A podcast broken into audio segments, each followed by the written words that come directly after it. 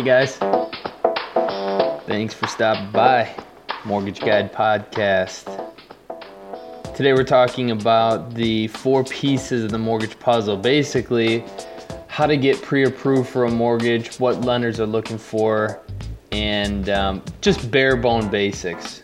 Just bare bones basics talking about what you need to do to prepare, uh, what to expect when getting pre approved to buy a house. Let's take a look.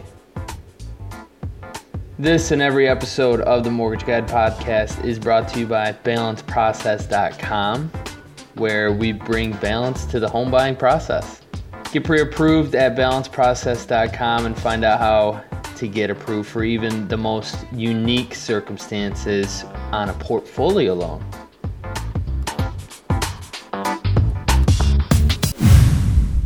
The four pieces of the mortgage puzzle. So, buying a home is easy. Well, if you take a minute to listen to this, you might be in a little bit better position in terms of understanding how to qualify and and uh, putting everything together for yourself. So, getting a mortgage is really a matter of helping the lender put together the pieces of your financial puzzle. Many times, it can get what feels like overly complicated in this world of increased government regulation and lending guidelines. But it can be a lot less complicated if you do a little preparation and have realistic expectations.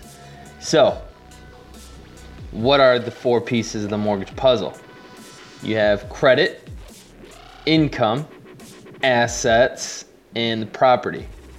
If one piece doesn't fit, your puzzle isn't complete and you probably won't get approved. So let's take a look at those items one piece at a time. First, credit. Your credit scores and your credit history are looked at thoroughly. Each score will be verified from the three credit bureaus Experian, TransUnion, and Equifax. If you only have two scores that show up, that's okay, but your lower score is going to be the one that's going to be used to qualify. If you have three scores, ideally you want to have a middle score in the mid to high 700 range. Now, that doesn't mean you have to. You can be as low as 500 in some scenarios, but the key is to try to keep the scores reasonably high in order to help yourself qualify for the best mortgage products. Anything below 680 can make things a little bit more complicated than what you may be looking for. Um, the other factor that your credit report helps with is determining your monthly debt in comparison to your monthly income or debt to income ratio. Again, the goal is to keep things simple here. When considering the history shown on your credit report, it's best to have three to four established trade lines that you've been paying on for 24 months or more. A trade line is any obligation you're required to pay on a monthly basis that's reported to the credit bureaus. Things like credit cards, student loans that aren't deferred, car loans, personal bank loans, and mortgages would be simple trade lines to verify and use. Cell phone bills or car insurance payments are an example of debts that are not typically on a credit report and generally would not be used as traditional credit. Next piece income. Having a two year consecutive and verifiable income stream will help keep things simple for you. You want to have two years tax returns, two years W 2s, and 30 days worth of recent pay stubs from your current employer.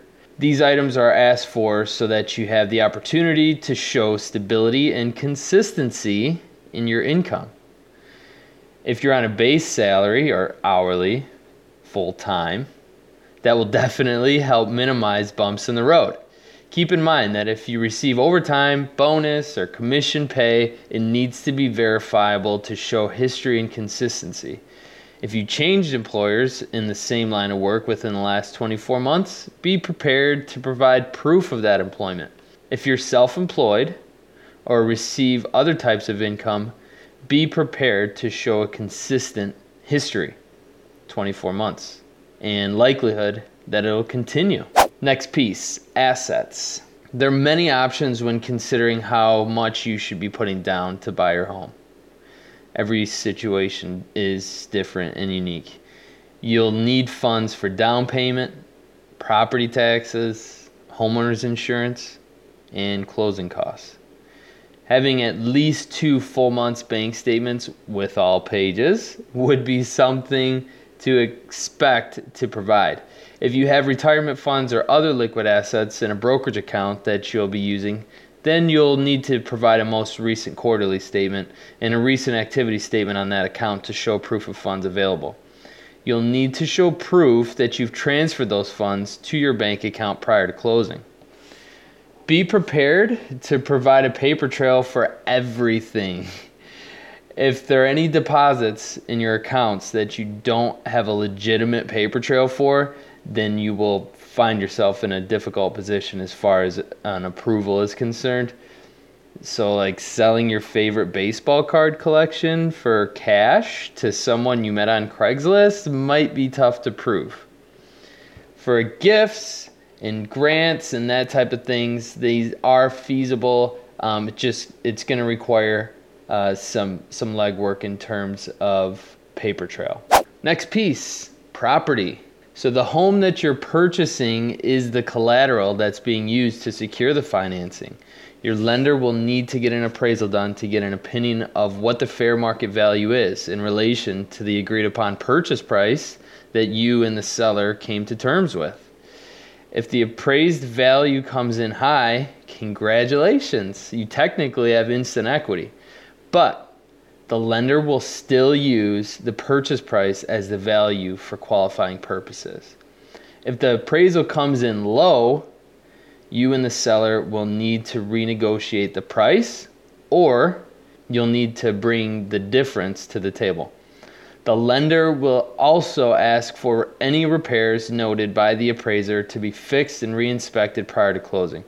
In most cases, you'd insist that the current owner completes those repairs because you don't own the home yet. The lender doesn't require a general inspection to be completed, but it's usually recommended. This would be a licensed inspector you would hire to, to tell you what you're getting yourself into regarding condition. They'll put together a detailed report including foundation issues, ventilation problems, and other things that the appraiser wouldn't necessarily notate. So, pretty simple four pieces. Any of the pieces are off, good luck. Now, keep in mind that there are unique products available. Um, if you don't meet one of the four pieces of the puzzle, or if they don't quite fit within normal lending guidelines, a portfolio loan might be the best option for you. So, a few tips to end with. Your willingness to provide all items asked for by your lender in a timely manner is helpful to minimize the length of time it takes to close on the home. Use a realtor when buying or selling a home. They're going to save you time and money. And remember, all the pieces of the puzzle have to fit. Even if you make a hundred grand a year and you're buying a $50,000 home and you have no debt, you still need to have acceptable credit to obtain financing. Like I said, there are unique products out there. The goal here is to keep things simple for you.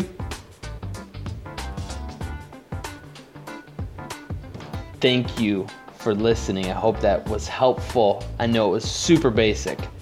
Next time on the Mortgage Guide podcast, we're going to be going over five odd things that don't show on your credit report. Thanks so much, guys. Look forward to seeing you soon. Talk to you later.